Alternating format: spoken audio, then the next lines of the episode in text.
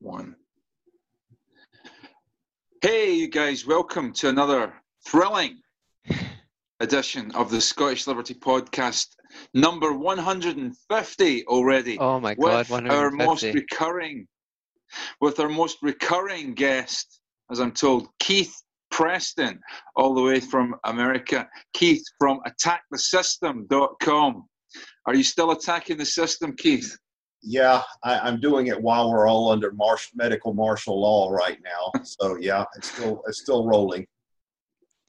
How do you attack stuff. the system under the cloud of martial law? Yeah, yeah, medical martial law. what, what's interesting about this is um, I, I, don't know if you guys are familiar with Thomas Szasz' uh, concept of the therapeutic state. Have you ever uh, delved into the work of Dr. Thomas Szasz?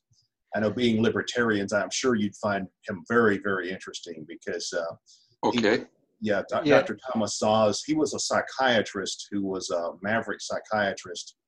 And uh, back in, and he's deceased now, but uh, back in the 1960s and 70s, he wrote quite a few, uh, and, and, and more recently than that, he wrote quite a few books where he really tore apart the mental health professions. He was uh, very right. critical of the med- of the mental health professions as well as the medical establishment. What he argued was that modern states are becoming what he called therapeutic states. Like he compared it to theocracy. He said that in the medieval world, you had theocratic states where if they wanted to uh, keep you from uh, saying saying what they didn't want you to say, they would simply say you are a heretic and burn you at the stake or something like that or you were an enemy of God or, or something like that.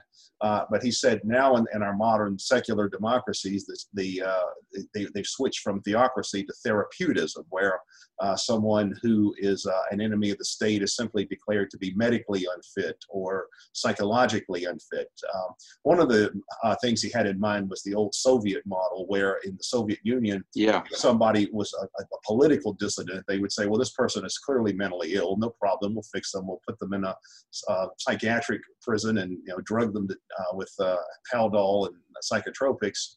Uh, but but Szasz said in the Western world there was a, a you know a, a, milder version of that as well, where you would frequently see people who are uh, who have unfavorable views simply being um, labeled as mentally ill or sick, and how how medicine and psychiatry were being used as a method of social control, where because uh, you can you can uh, you can actually incarcerate people that are considered uh, mentally un- unsound, but who gets to, to, decide who is mentally unsound? For, for instance, right. at the end of at the end of World War II, they declared uh, Ezra Pound to be crazy, you know, simply because he was a fascist by political uh, affiliation, and they incarcerated him in a psychiatric hospital for I think 12 years or something like that. Uh, and uh, Foucault, Michel Foucault, actually did some interesting work on this too, where he talked about the use of medicine and, and uh, you know as a means of of political control. And we see that going on right now. You know, right now today we're living through medical martial law. You know, it's, yeah. it's all for our own good. You know, it's all for our own good. Of course.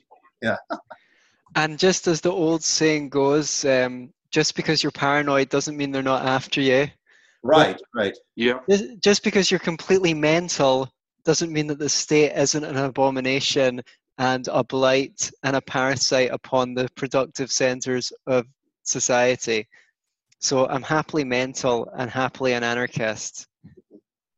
Well, yeah. well I mean, I, go, go, ahead, Tom. I, yeah, I, it interests me that that concept of um, of the state, you know, making uh, dissidents, you know, turning them into sort of medical cases, because then instead of finding you guilty of some particular thought crime or state crime and then sentencing you, when when it's a mental illness, you know, like, oh, why why wouldn't this guy love this uh, utopian state we've got? He's clearly mental ill. When it's a mental illness, you, you remain in that state until they decide that you're cured. Yes. Right. So that could be indefinite. You know? Yes, and, yes. and one of the very famous studies that you come across in the psychological literature is when they did an experiment. I think this was in the 60s, where a bunch of perfectly normal people got themselves admitted to mental hospitals as part of an experiment by saying they were hearing voices saying things like hollow, empty, and thud. And they just went about their normal business once admitted, and the average number of days before any of them got released was 47 days. I think one of them was in there for about 163 days. And the psychiatrists in the mental hospitals were interpreting completely normal things that they did as symptomatic of their mental illness. For example, they would come to lunch early because they were bored. So they'd say, oh, this is obviously a case of them being uh, orally fixated, you know, out of Freud or something like that. They would um, just interpret their behaviors as signs, signs of their illness. And that um, study was obviously very shocking to a lot of people, but I fear that not much has changed in psychiatry since well, then. You know, there was a follow up to that where he, um, the same guy, because they dismissed it as a stunt and they dared him to do it again. They said, you know, um, do this again, and we promise you we'll we'll, we'll find the, the imposters. We'll find these people that you've planted. So he said, okay, let's go ahead, let's do it. So about a couple of months later, they paraded these uh, people in front of the cameras that they said were, you know, the the, the twelve, uh, you know, infiltrators, and the guy went, "I didn't send anybody," you know. Oh, like, yeah, so it was, yeah, that was that was quite a famous one. Yeah. So well, uh, yeah, if you look at the history of medicine and psychiatry and, and those kinds of disciplines, you see that there's been just as much as a, a abuse of those disciplines as there have of anything else, politics, yeah. religion, you know, any of these other institutions, uh, which often gets lost. You know, it's uh, there. I, I, know I've known some uh, anarchists in the past that would refer to the medical industry as the white coat priesthood because right. you know mm. it's like they're considered these revered experts that uh, you know we're supposed to heed their wisdom, and then they have powers uh, that other people don't have. You know, they can decide who gets what drugs and who gets what kind yep. of uh, medical treatment and that kind of stuff. But you can also see a lot of um, uh, perniciousness in that. You know, like uh, I've, I've always been interested in the example of people like Dr. Walter Freeman, uh, the lobotomist. You know, he, he would lobotomize four year old children by sticking an ice pick under their eye socket and severing their, their frontal uh, temporal lobe. You can find documentaries about him online, Dr. Walter Freeman. He was the sort of the godfather of lobotomies uh, or the, the way that they thought that uh, being gay was something that they could use electric shock therapy to cure you of. Right. Yeah. So, so, they would show you pornography and hook you up to a battery and, and electric shock you. You know, so um, you're. Yeah, yeah, absolutely. And even now, you know, I obviously work in mental health, and I'm very skeptical of psychiatry. And one of the reasons why is none of these conditions are anything that you can point to in the brain. They're there's not something that you could say right here's the physical sim- the physical symptoms of schizophrenia. When you look at the dsm they're basically arrived at by consensus. So a bunch of psychiatrists get together and say well if someone has six out of these 12 symptoms then they're bipolar if they or they're schizophrenic or they're they've got bpd and, and so and what have you. And the interesting thing is you could have two people with the opposite half of the symptoms. One has one sex, one has the other sex, let's say, and they're both called schizophrenic, even though the illness, the mental illness that they have, is completely different. They've got completely different symptoms. So it's very arbitrary. And for some people, yeah. in some cases, having a label is a little bit helpful because they can go, all right, well, this is what I'm dealing with, so this is how I need to mitigate for, for it. Um, and I can appreciate that. But for the main part, we're taught to believe in this as though it's scientific, as though it's empirical, and it's as empirical as any other science. When of course it is. I'm, I'm very sorry to say the psychiatric field has a lot to answer for. Um, I've had so many people come to me and say, you know, for, for therapy, and if anyone was treated badly by a professional in the mental health field, it's almost always a psychiatrist that fucked them up. I had one case where a woman, this was quite a long time ago, but nonetheless, she went and told the psychiatrist that her partner was, you know, physically violent with her. And he picked up the phone and phoned up her partner there in front of him to check out her story it's like it was in the 90s but it's like you couldn't make this shit up you know it's it's like it's it's it's so horrific i've had other bad stories as well but i don't want to um, hog the mic. So, Yeah. but what I mean, the only thing I mean to say is they're they're afforded this status on the, oh they're a doctor and they've got the right to um, write prescriptions and things like that when they're not even trained as counselors. So they, they, they often zero bedside manner whatsoever. I wouldn't want Yeah. to send anyone into their hands personally. Well, if you're interested in these topics, you've got to check out Thomas Szasz because he wrote uh, dozens of books where he described exactly what you're talking about. He talked about how his most famous book came out in 1961. It's called The Myth of Mental Illness. Right. And he argued, and he argued exactly what you're saying. He said that mental illnesses are not the same thing as diseases like cancer because they're not organic. Uh, they are right. they're not something that you can actually, you know, if, if somebody has cancer, you can actually do tests and determine whether they have cancer. You can do x-rays and see they have tumors and things like that. Um, but with mental illnesses, it's it's a more subjective. Uh, you know, the person is, is, is thinking in a way that is, uh, you know, seemingly abnormal, or at least not like most other people, or which is causing them problems or something like that. But that's not the same thing as an organic disease, like say Yeah. syphilis or, or, or cancer or, or whatever. Yeah. Um, And of course- and, he- and as far as the power of psychiatrists and mental health professionals, he talks about that as well. He talks about how you know they they uh, they would give all come up with all these weird diagnoses for things that uh, just based on arbitrary standards and uh, use toxic medications as a, as a supposed treatment and things like that. Yeah, and, and of course, one of his Yeah. contemporaries was famous Scottish um, psychologist R.D. R.D. Laing. Right, yeah, yeah, uh, right. also part of the anti-psychiatry movement.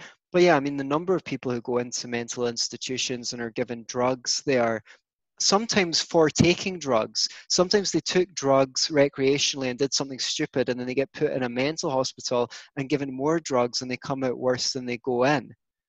Well, they, Shocking. yeah. Well, they, I of course, well, another example is that is the way they treat heroin addiction with methadone. So they just give them one opiate to substitute for another opiate. Yeah.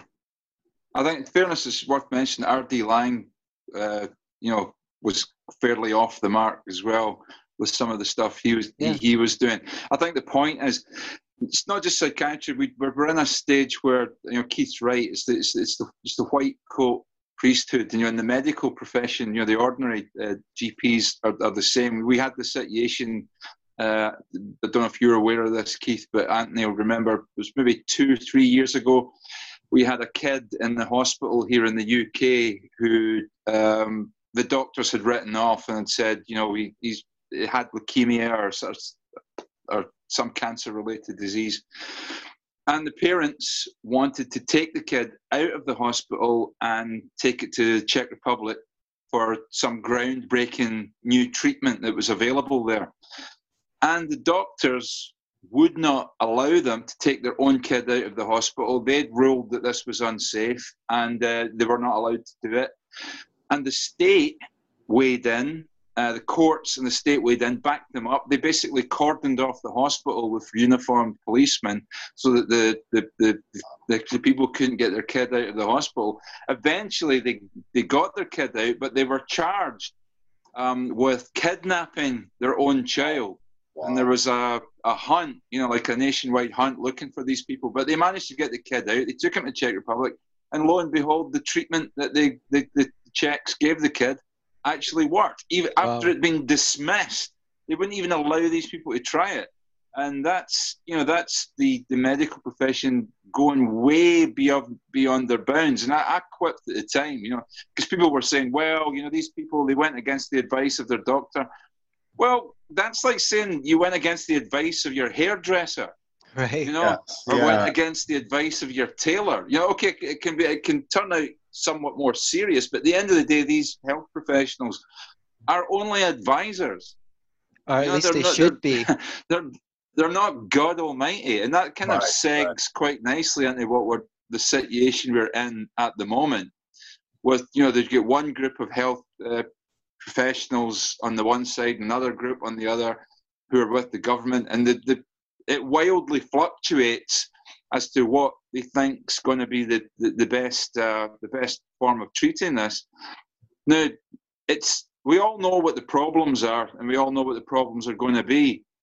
But I just wondered, Keith, if you've any examples, maybe from anarchist history or any communes where they faced these kind of things, And did they have any? Did any solutions transpire from those from from those instances where you know you could treat this? I mean, how do anarchists treat this particular situation? Uh, you mean the current situation with the COVID nineteen? The, the COVID, yeah, and the lockdown, yeah.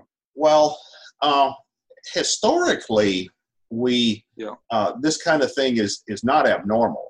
Uh, historically, there have always been epidemics of serious illnesses where people that have it have to be quarantined or, or whatever. Um, it, it, we actually live in unusual times and that we're not really accustomed to things like this. But in past times, yeah. they, they did have plenty of this. I know in my grandmother's generation, she, she was born in 1911 and uh, when she was growing up, people would get tuberculosis and polio and and uh, uh, even things like uh, strep throat, which back then was much more serious because there weren't as many treatments for it. So often people that had these kind of illnesses, they would quarantine uh, either the individual or even the household. I mean, I know elderly people today that recall when they were kids, their house got quarantined for two weeks because somebody there had tuberculosis or something like that. Right. Uh, so that kind of thing is not as familiar to uh, people, you know, our age and younger because we didn't, we grew up in a time when there was more treatments for illnesses and quarantines weren't as common.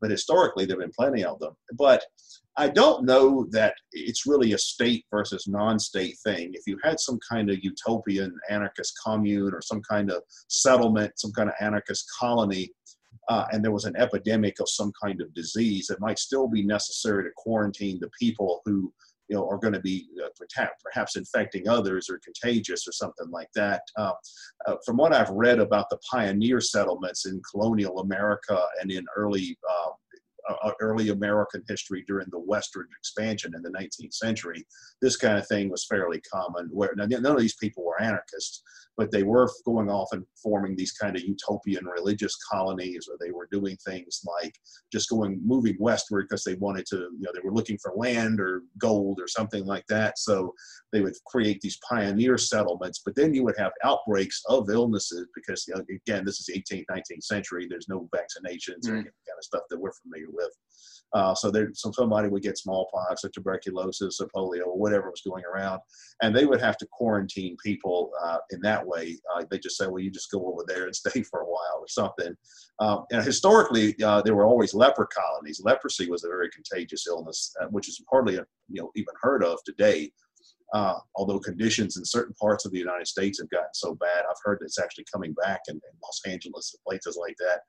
But it's uh, but uh, you always had leper colonies where it was okay. You have a sort of a separate community for people with leprosy. Uh, the uh, so I, I, don't I, I don't I think I think that on a practical level, whether you have some sort of voluntary community or whether you had a state or whatever, if you have something where a disease is being spread contagiously, you're going to have to have some method of, of controlling that, whatever it would be. So I guess from an anarchist perspective, you would use freedom of association. Well, we're just not going to associate with people that have this kind of right. illness or whatever. Yeah, because quarantine is when you isolate people who are sick.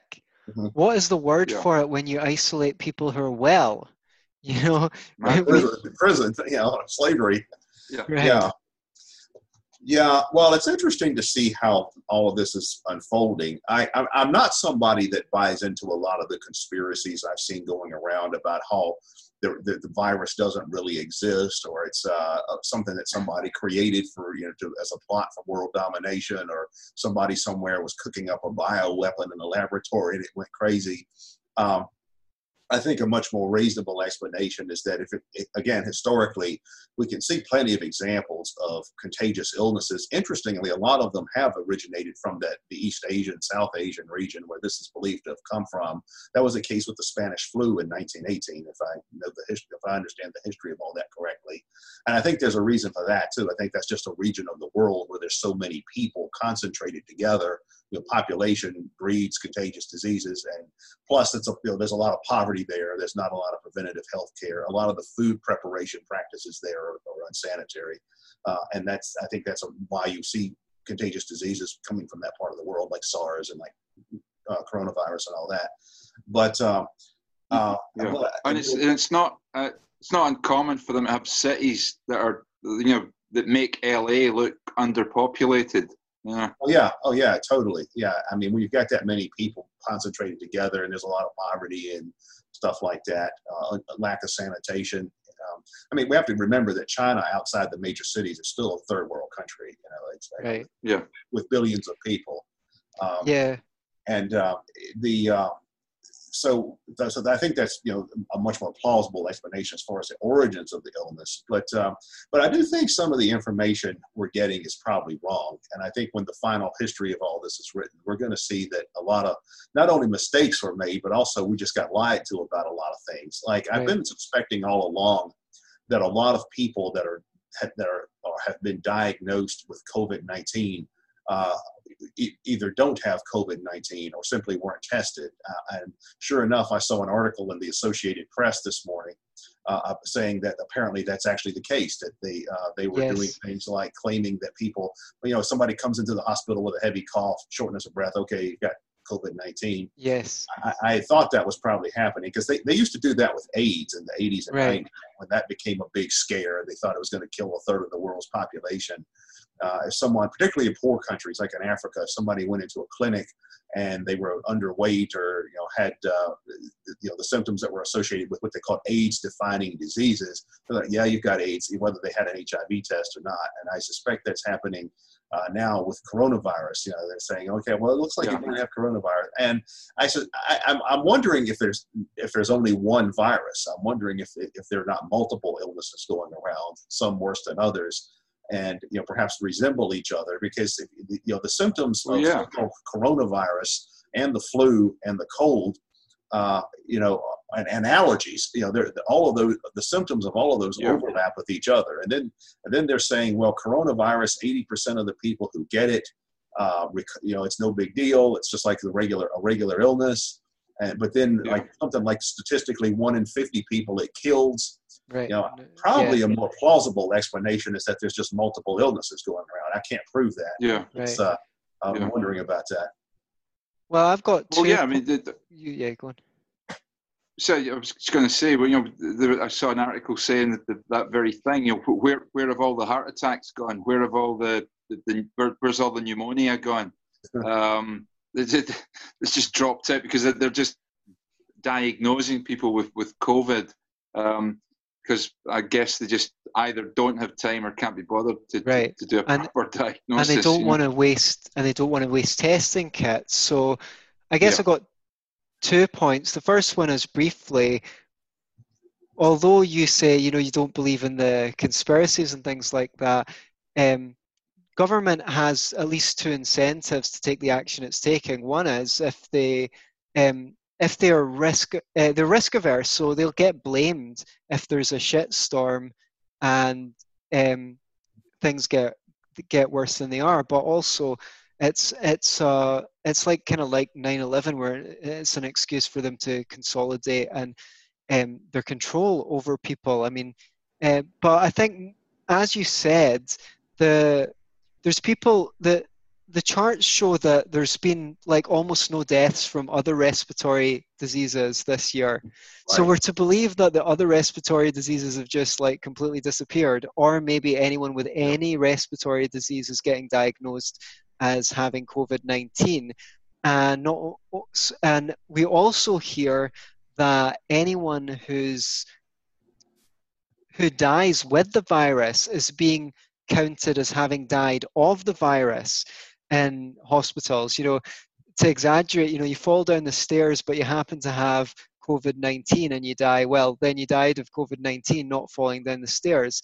But what I guess I want to ask both of you for your take on is these, even supposing we accept that it is true, and it's way Hmm. blown out of proportion, this is just completely hysteria, even the virus itself, like way, way more people have had it than we know, therefore the death count for people who have it is much, much, much lower than they're saying it is.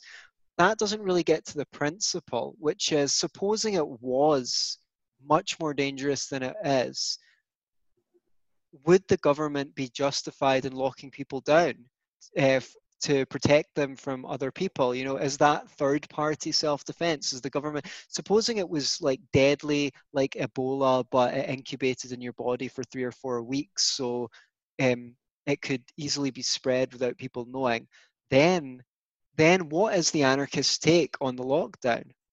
Supposing it is all it's cracked up to be, or more serious than it's cracked up to be.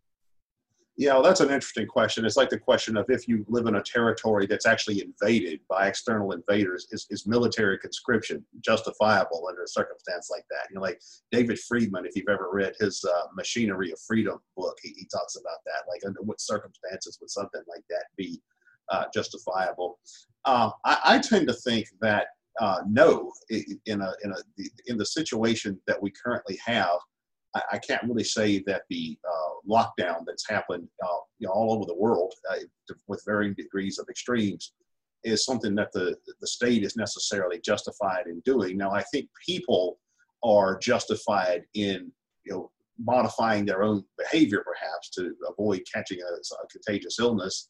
I would say that other forms of association uh, would be justified in like let's say let's say for example the grocery store were to say okay we want all customers to stand six feet apart while they're in, in the checkout line mm-hmm. something like that. Okay yeah i wouldn't have a problem with that. Uh, but some of the stuff that i've seen going on where uh, they're saying like some countries now you can't even go outside your house. You're like um, some of the uh, european countries i've been talking to people i know that live in some of the european countries and they say basically you can you know def- essentially get arrested or fined just for going outside you know like uh, I mean, wow. here in the states, we call that house arrest. That's what they do when they put you under house arrest. You have an ankle bracelet. Yeah. You can't go outside, or they take you to, directly to jail. Uh, so basically, uh, some many parts of the world, in some parts of the United States, uh, they've essentially put the entire population under house arrest. You know, it's it's basically in, what in, in psychiatry is called involuntary civil commitment. You know, it's uh, yeah, it's, it's so um, I, would be very hard pressed to say the state should have that kind of power under any circumstance. Uh, the uh, and and some places like I know in uh, Michigan we have this governor Gretchen Whitmer who's said that people can't buy uh, garden tools from a from a um, from a retail store or something like that because it's not a it's not a, a, an essential product or something like so she's basically yeah. trying to impose wartime rations you know where you know a, a, war communism or something like lenin during the during the russian civil war uh, so and uh, i think anthony nailed it a moment ago where he was saying that governments all over the world are using this as a pretext for massive power grabs. Uh, we, are seeing that here in the States in a big way. We're seeing the stimulus bill going on now in Congress that went through Congress. It's basically just a ruling class looting spree. And if you look at what's in it. Yeah, there's some stuff to help normal people that are out of work and stuff like that, but mostly it's just massive yeah. corporate welfare. It's uh, just like what happened in 2008 when we had the recession. They did the yeah. same thing. Uh, this is this is that multiple times over. It's like it's like four times what that was in terms of the amounts of money involved. Uh, so um, yeah, I mean, I see I see governments all over the world using this as a pretext for consolidating their own position. I, I see a lot of massive overreach that's beyond what could be considered reasonable when you, uh, as far as a medical quarantine. Uh, I, I, also see you know power elites of different types going on a looting spree, basically looting the public treasury in various ways. Uh, I also see countries using this as an excuse for belligerence. I've seen the United States uh, ramp up its hostilities towards some other nations like Iran and um, and Venezuela and some others during this uh, during this crisis. And I, right. I would imagine others, some other states are probably doing the same thing. Uh, I haven't followed that as closely. Uh, from what I see going on in China, it looks like you know they, they are going back to the, the almost like the Maoist level of totalitarianism or something like that. You know they're hurt, they're walling up entire cities uh, under medical quarantine and things of that nature. Uh, I, you know I've heard uh, I've heard of uh, situations where they're they're quarantining entire families together and stuff like that behind uh, behind walls where they've actually built up walls around homes and things like that in China. So yeah, they've welded them in. Yeah, yeah. yeah. So I mean, you know, this is you know this is uh, governments everywhere are trying to create a full blown police state. Uh, you know, what what I think is most interesting though is that the countries that have been the most successful in controlling the epidemic are not necessarily the countries that have gone to these kinds of extremes. Uh, and yeah. uh, an example is some of the East Asian countries like South Korea, uh, uh, Taiwan, Singapore, some of those. Some of those places, what they have done, it varies from country to country, but what they've done is they haven't just shut down the entire society. What they've done is they've been more selective and more targeted. You know, they've said, okay, well, people who have the illness are quarantined, and we we kind we trace their contacts and see who they've been exposed to and if, see if those people are sick are uh, and they they've also encouraged people to wear surgical masks in those places which i think has probably been helpful as far as preventing the spread of illnesses generally but that's that's also something that's common in asian culture. Like where i live a lot of times when it's allergy season out I see a lot of Asian people wearing masks. They just wear a mask if there's going to be uh, something in the atmosphere that can cause a respiratory problem. Probably because in China and places like that, they have some terrible problems with pollution. That that enters into it, I'm sure. So culturally, that's just something they're not averse to. You know, whereas I know when they started say talking here about well, people should wear a mask, I knew people that were saying, "I'm gonna go wear a mask." You know, it's uh, so you know, with, you know, well, whatever, you know, but. Uh, well, that's another thing too uh, that I've seen that's been interesting in the states is that for a long time they were saying don't wear masks, don't wear a surgical mask, or don't wear whatever mask. Then all of a sudden they did an about face, and they're like, yeah, yeah wear a mask, wear a mask. Yeah, yeah, yeah, yeah. And uh, well, on that, they were scared that I think they were scared uh, that there was going to be like a, a run on masks. Yeah. And yeah. therefore, people who were health professionals, there's going to be a shortage and they wouldn't be able to get a hold of them. I think that's what that was about. I could be yeah. wrong, but that's my that uh, suspicion. Was, I, I, think that was the rationale, but I think, but they basically just lied and said no masks yeah. don't really help you. You know, it's like, I mean, well, I mean, a more rational approach would have been okay. You know, let the let the physicians and health professionals have the surgical mask, but you know, you lay people, you know, wear you know bandanas or something like banditos or whatever Right, and it seems like the mask's more effective from stopping people getting the virus from you than from stopping you from getting the virus. Uh, on that point that you said about the elites taking advantage of it, I got sent an article. If you want to know why progressives go crazy about inequality and millionaires and think that they're shafting everyone, it's because of stuff like this. Um, well, at least it gives fuel to their fire. According to the Independent, millionaires receive 1.7 million in coronavirus relief, as most taxpayers get $1,200 checks. Mm-hmm. So you've got all these things where they're using this um, this uh, crisis to everything's an excuse for rent seekers to rent seek. You know how they have that expression in hip hop culture, haters gonna hate. Well, mm-hmm. it's uh, rent seekers going to seek rent. Mm-hmm. Uh, Tom, yeah. do you have a perspective on supposing this crisis was as heinous or worse as uh, some people think uh, is or could be? Uh, what's you, what do you think? What's your perspective on what would be a response to that? Um, it's a difficult one, but I, I think in the long run, um, well, it, it, it's like we discussed with, with Dominic Frisby uh, last week. You know, if we are living in an Ancapistan, you know, or you know, perfect sort of anarchy system, I think systems within that group would, would, would sort it out itself. You know, if everybody's got private property and they can decide you're not coming on my property, you know, hippity hoppity. Um, private institutions. Yeah, and you're going to have, let's say, there's you know, 20 different regions, and they're all within a within a what would normally be one single nation state, and they're all operating independently, and they've all got their own system of doing things. They're going to rap, you know, quite rapidly discover what's the, the, the best and quickest and most effective way of dealing with the thing. Um, so I, I, don't think you know, government yeah, and is I rarely, just, if ever, the solution. You know, I just and add I, to I, that. I don't, I'm I'm extremely disturbed by the way things are going with the the lockdown. It's very easy, as I've said before, to put on these restrictions. It's not so easy uh, taking them back off again.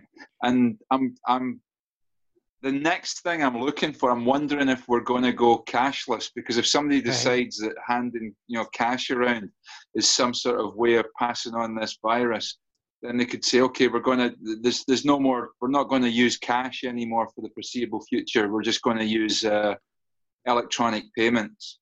Mm-hmm. And most people would say, well, I'll do that anyway. But they, they what they don't people don't seem to realize is when you go cashless, completely cashless, it's game over in terms of personal privacy. You know, you, you have no other way of conducting business uh, than electronically. Then the government knows every single thing that you're doing. And it's yeah, the usual crime. You say, well, if you're not doing. doing. anything wrong, you know, yeah, well, forget it. Yeah, yeah, forgetting yeah, that what is that's nebulous in a in a police state. What well then what why wrong? why does the why does the government have any secrets or any you know why are the government allowed to pass any secret documents or anything like that? If they're not doing anything wrong, we should be able to know what our government's doing. They never apply that to the oh, Well, government. precisely. I'd also add to that if it was regional, if the response was regional and you don't like the fact that your region's on lockdown, you know, you can go and stay with your sister, you know, in the next neighboring region where they've not got where they're not on lockdown and that'll give people it's not exactly the same as if you don't like it, you should move to Somalia. But Well, we've actually had some Yes. experience with that here in the states because we've got 50 states. You know, it's a big country and we've got 50 states, but different states have actually responded to this differently.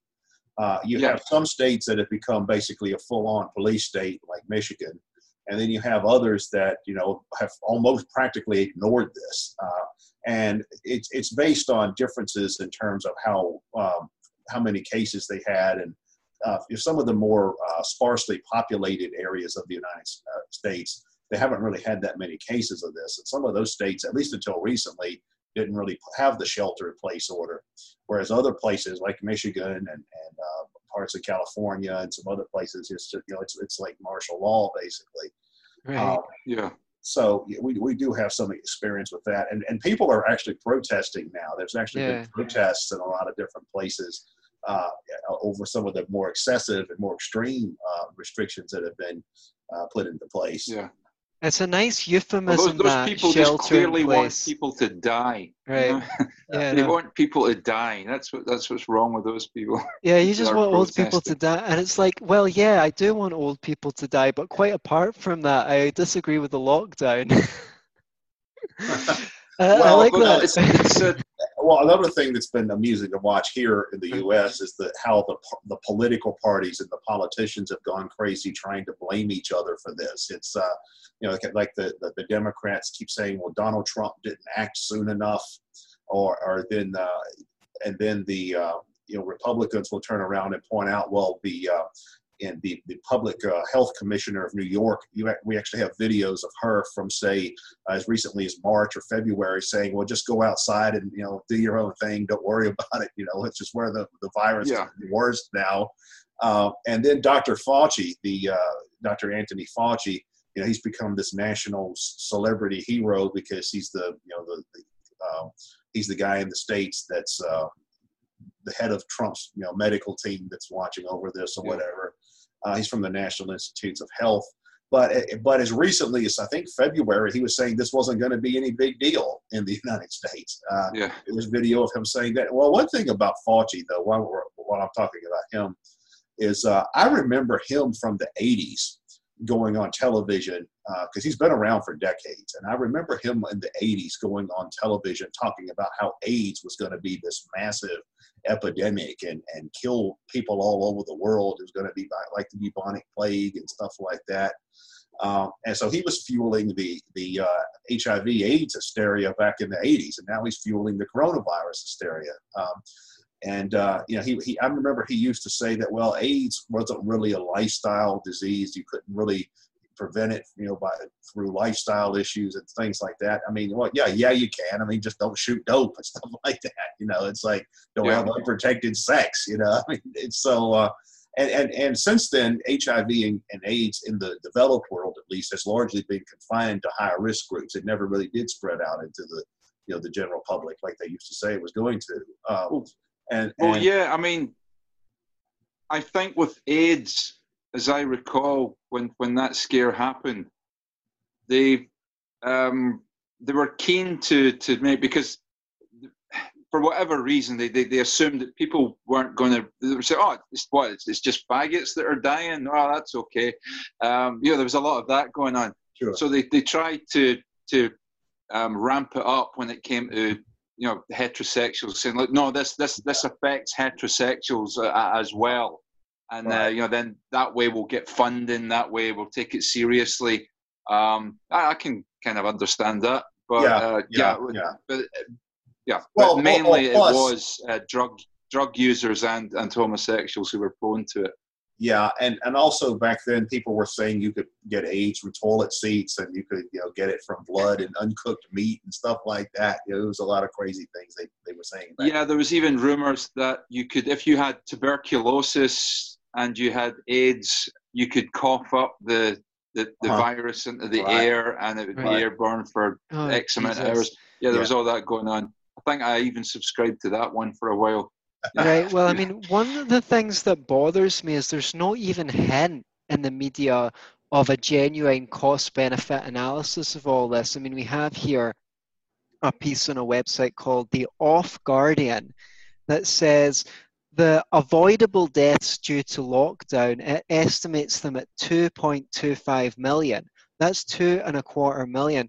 And to be honest, we don't really know how this lockdown is going on. I mean, I just uh, jumped in an Uber, and you know, it's ruining these people.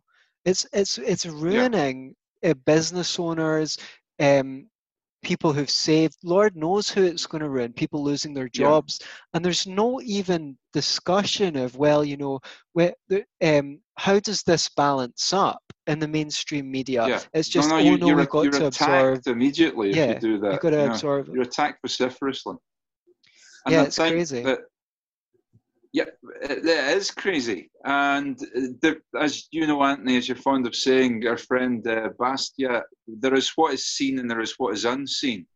And it's easy to go, oh, even if it were true that you know it was beneficial, the lockdown in terms of uh, not spreading the virus. There's all sorts of other factors. It's you know the lockdown in of itself may be extremely bad for some people's health. You know, there are people who are living in situations maybe where they're in domestic violence situations. There are people who just maybe don't like being alone. Uh, you know that loneliness in of itself can be a killer. There are all sorts of uh, secondary and tertiary um, situations that can develop just from the lockdown itself, and it's it's almost impossible to get some sort of intelligent debate Mm. going on it because you're you're just shut down immediately.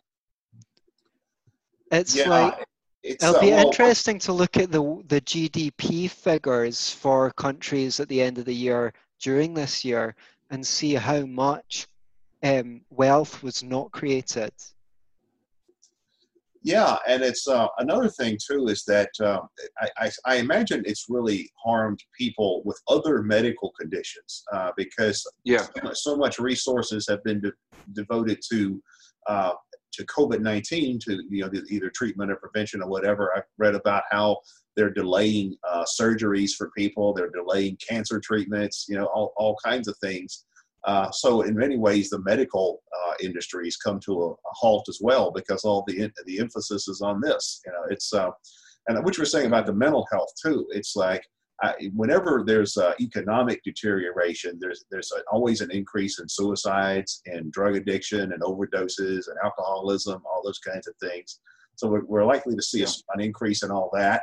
Um, there's uh, you know you, you were mentioning the domestic violence and all that kind of stuff while people are under lockdown. Uh, yeah, and with poverty, when poverty uh, increases, crime increases. So it's going to be more robberies and murders. You know, as far as the aftermath of all of this. Uh, so, uh, you know, I suspect the long-term economic effect of this is going to be terrible. It's uh, yeah, sure. because they, they can't just yeah. Way worse than the virus itself. Yeah, well, they can't. They can't. They're not going to just say, "Okay, the virus is over now, so everybody go back to work, reopen your business." It's not going to work like that. I mean, you've already got people now that are behind on their rents and mortgages and Yeah, you know, payments of all you know, debts and liabilities of all kinds. You've got businesses that aren't going to be able able to reopen. Uh, you got people that are going to be out of work because whatever business they work went uh, they worked for went under while this was going on. Uh, and then the, that's going to have a ripple effect throughout the entire economy. I mean, it's probably going to destroy the restaurants and bars and uh, you know entertainment related businesses and, and, and, retail and all that kind of stuff. I mean, it's going to have a long term uh, devastating effect. Uh, you know, in addition to people that aren't making payments on cars and, and aren't paying utility bills, like here in the states, a lot of places they're putting a, a hold on some of that where they're saying, okay, well, you know, they, they can't turn off your utilities for 60 days while this is going on, or, you know, they can't evict yeah. you for, for uh, two months or something like that. But all that debt is still accumulating. They're not just saying, well, you don't have Absolutely. to pay, you know, they're, they're saying that, uh, okay, when this is over, then you can pay. So all these yeah. people, uh, all, all these unemployed people, you know, all these people who haven't worked for months, that the jobs they had don't exist anymore because that business went under while this was going on. Uh, so all these folks are now f- faced with owing, you know, three months or whatever, or six months or whatever it's going to be of back rent and back utility bills and back car payments. It's uh, so then they're all going to file for bankruptcy. Uh, so yeah, it's going to have a really negative. Uh, yeah, it's the the strange thing about that is, yeah, how do you then wean people off of that addiction? Because you get you you're staying at home, you're getting some people are getting you know two thirds of what they would normally earn, mm-hmm. uh, and that's that's pretty good. I mean, because you may even be just earning as much money because you don't have to you don't have to travel to work That's you don't it. have to spend money on that you don't have to spend money on someone taking care of your kids while you go to work so it might even out you go well you know, even though i'm only earning two-thirds of what i would do going to work i'm not going to work so i'm just enjoying you know sitting in the house and i'm getting two-thirds of my wages how do you then take that away from people again it's like giving people crack cocaine for three months yeah. and then saying, okay, now we're going to take the crack cocaine off you. It's like, it, it doesn't quite work like that. Well, I think another thing, though, is uh, I think when they start reopening the economy, a lot of people are going to be afraid to go back to work because you know we've heard this yeah. virus thing hyped to the nth degree, where if you step outside your house, you're going to get the virus and die. So people aren't going to want to go back to work. They're going to think it's not safe. They're going to think, well, no, I can't take the train to work or the subway, or, you know, or you know, I'm not going to go to if I work in a store. I'm not going to go back to work in a store and have people coming in and you know handling their money and stuff like that. You know, so it's uh, yeah. a lot of people are going to be afraid to go back to work. It's you know this climate of, of uh, climate of fear. Well, we yeah. were told that, especially whole... in a in a especially in an election. I mean, like you've got an election coming up Trump doesn't want to lose that one. Um, how, how do you how do you tell all the people that you're giving bailouts to that the money's you're going to cut off the money and then yeah. get elected? You know, so they could, I, I can see them extending these bailouts until after the election's over, whenever that is, at least.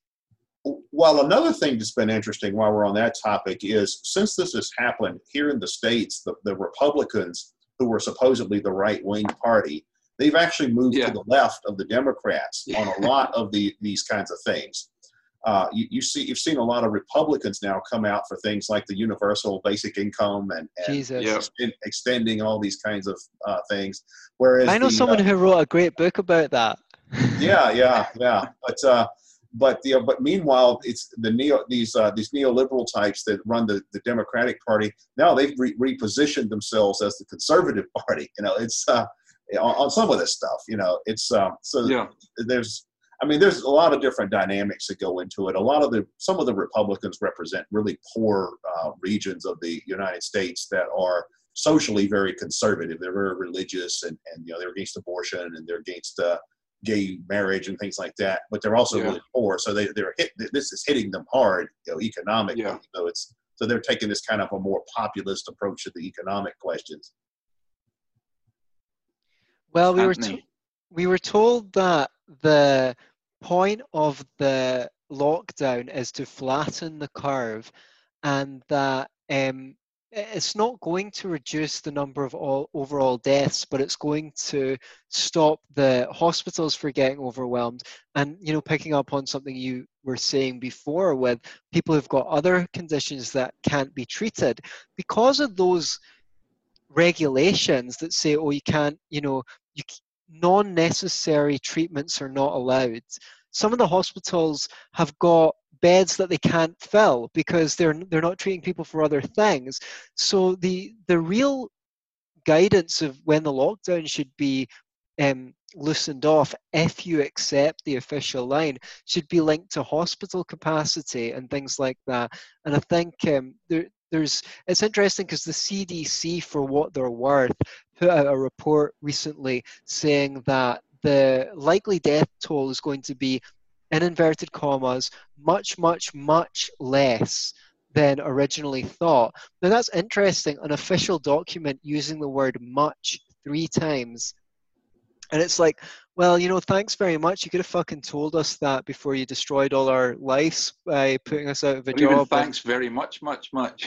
yeah, yeah, yeah. The uh, they were last I heard they were saying that the estimated death total was going to be, um, I think, one quarter of what they initially thought it was, or something like that. Yeah, amazing. So, anything else to add before we start to wrap up? Because we'll be going on an hour before long. Yeah. Um, well, I think it's what I think is interesting is just how much information we've been given that's probably going to turn out to be wrong. I, I think that's something that's interesting to com- contemplate because you know all, this thing starts and, and they're saying it's no big deal. Then they're saying no, it's a terrible epidemic and and uh, we've got to shut everything down. And then they're saying, well, don't wear a mask. That's not going to help. And then they do an about face on that. And then they're saying, well, no, actually, the number of people who are going to die is actually going to be much less than what we thought as well. Um, so who knows what the final history of this is going to be? I suspect that when the final history of this is written, it's going to be uh, we're going to see that either a lot of people really screwed up or a lot of people just flat out lied about a lot of things. Uh, I know that the, yeah. the Chinese, the Chinese, I think, have been lying about the number of cases they've had. I think they've, uh, I think, in, I think it's a lot of the Western countries they've exaggerated this, whereas in the, the Chinese are probably under um, under claimed it. Yeah, well, they, they, they locked up. They locked up doctors for um for, yeah. for even mentioning it. You know, for they, they, they locked them up. That's that that's incredible. And, and because, it's yeah. interesting to me to see um uh you know people in the West playing down China's yeah. uh, responsibility in this. You know, we'll go after the orange man because he's bad. We'll go after Boris Johnson because he's bad but don't say anything against China for welding people in their houses or yeah. locking up doctors. You know, for months ago, uh, you know, alerting the Chinese authorities to this, but just simply because this will make us look bad uh, if, if we let this get out. It, it's extraordinary. It's, and it's it's it's quite an interesting case study that illustrates the difference in incentive between a dictatorship and a democracy, right? When you've got a dictatorship, if you're the monarch or whatever it is, if things go badly, then it reflects badly on you. So you want to massage the figures and make them look good, um, so that that no one says, "Oh, this guy, this dictator is doing a terrible job. We should depose him for his from his throne." Um, so you want to hush hush everything up. Whereas under democracy, it's like you want to be super super cautious in case things get any worse because you know that's your that's your incentive. So you want to tell people that it's worse than it is rather than better than it is so that you scare them into staying the fuck home. You know, I see a lot of people on Facebook with a banner under their profile picture saying, protect the NHS, stay the fuck at home. And they even use the expletive because it's so edgy and stuff like that. Right, right. Uh, at least they like to think they're edgy. I think that they're, um, they're like robot radicals. They're buying the official line thinking that they're edgy. Well, just I mean, this could catch on. I mean, the, wh- why don't we just spare the NHS any further burden by just don't just don't stay the fuck away from your doctor if you're sick. You know, don't bother that man. yeah, you don't want your doctor to get the, the virus, right? Yeah. Right. Well, precisely, or, or anything. You know, your ingrown toenail or whatever. You know, the guy's got better things to do. He's got golf to play you know, he's got after dinner speaking to do. He doesn't want to be, you know, treating your goddamn ingrown toenail. But that's what it's been like. It's been like, we, you know, you, you've got an ingrown toenail, therefore we're going to cut your leg off. Hey, it's cured your ingrown toenail. You know, yeah, but I've got no, I've got no leg. You know, so that, I think that's what's going to be. They're going to turn and say, yeah, well, you know, we, we, we stopped the coronavirus in its tracks Yeah, but look at all this other shit that, that's that, that's came out of that. So th- I think Anthony was right when he talked about the cost benefit analysis. But as soon as you mention cost of the economy, people are like, "Oh, you care about you know you care about money more than you care about lives," and all this horse shit. So it's Well, material interests though affect health. I mean, that that's the connection. Of course. people- yeah. Well, I think Anthony nailed it just now. Uh, it is an interesting case study. In fact, we could even go back and look at uh, Plato and uh, Aristotle's descriptions of different forms of governments and how they work and things like that. And we do see that in countries where it's a one-party state or a dictatorship, uh, the the monarch, you know, because I mean, Xi, Xi Jinping and people like that are really just modern absolute monarchs or the god emperors like Yeah. the, the ancient world. Uh, they they have this incentive to make everything look like it's perfect. They have to create this illusion that there's no problems. In fact, North Korea. I mean, how many uh, cases of COVID nineteen have we heard coming out of North Korea? You know, it's uh, they're, they're probably. Yeah. I haven't followed them, but I imagine they're probably claiming they don't have any. You know, and- maybe they don't because everyone really is under under it's, lockdown. 20 it's possible. Not the, yeah. But uh, but then with the democracy, you know, where it's like Plato said, democracy invites the rule of the demagogue who inflames the passions of the of the masses. That's exactly what we see going on now. You know, we see these politicians that, that are not health experts in any way. Uh, you know, the all and we see them uh, tell you know, inflaming the public, saying, "Oh, you know, if you go outside, you're going to get a deadly disease." Uh, and, and, and- and people, of course, are buying that because you know the, Yeah. so that's But but they're technocrats, you know. They think they know better than everyone else because they've got an ab- above average IQ and they got a decent postgraduate degree. So they think that they're well positioned to know the truth about everything and um, command the rest of us rubes around. You know, they want to do our thinking for us because they're more intelligent than we are. That's Yeah, why they they're- go into not- office. And they're not even letting dissenting points of view in the medical field be heard either. Uh, no. I mean, the, like in, here in the states, the people that Trump is listening to, uh, or just happen to be the people who are around him, the ones that just happen to hold high-ranking positions in the National Institutes of Health and things like that. But those aren't the only Yeah. points of view. I mean, there's other points of view that are that dissent from a lot of that. Yeah. Right. That's me. Do you have anything to add, Tom? Uh, I was only going to ask one thing of Keith uh, before we, we wind up, and it's not COVID related, or it could be. I mean, um, I wondered if he knew, if he'd heard anything about the the anarchist commune in Rojava, because I, the, the last information I got was that Turkey had invaded them or something like that, or Turkey had at least invaded some part of the Rojava area. But it's, it's just an area we don't get to hear much about. And I just wondered if you knew anything about that, Keith. Uh, I haven't followed that closely in recent times. I'm not sure what's happening there.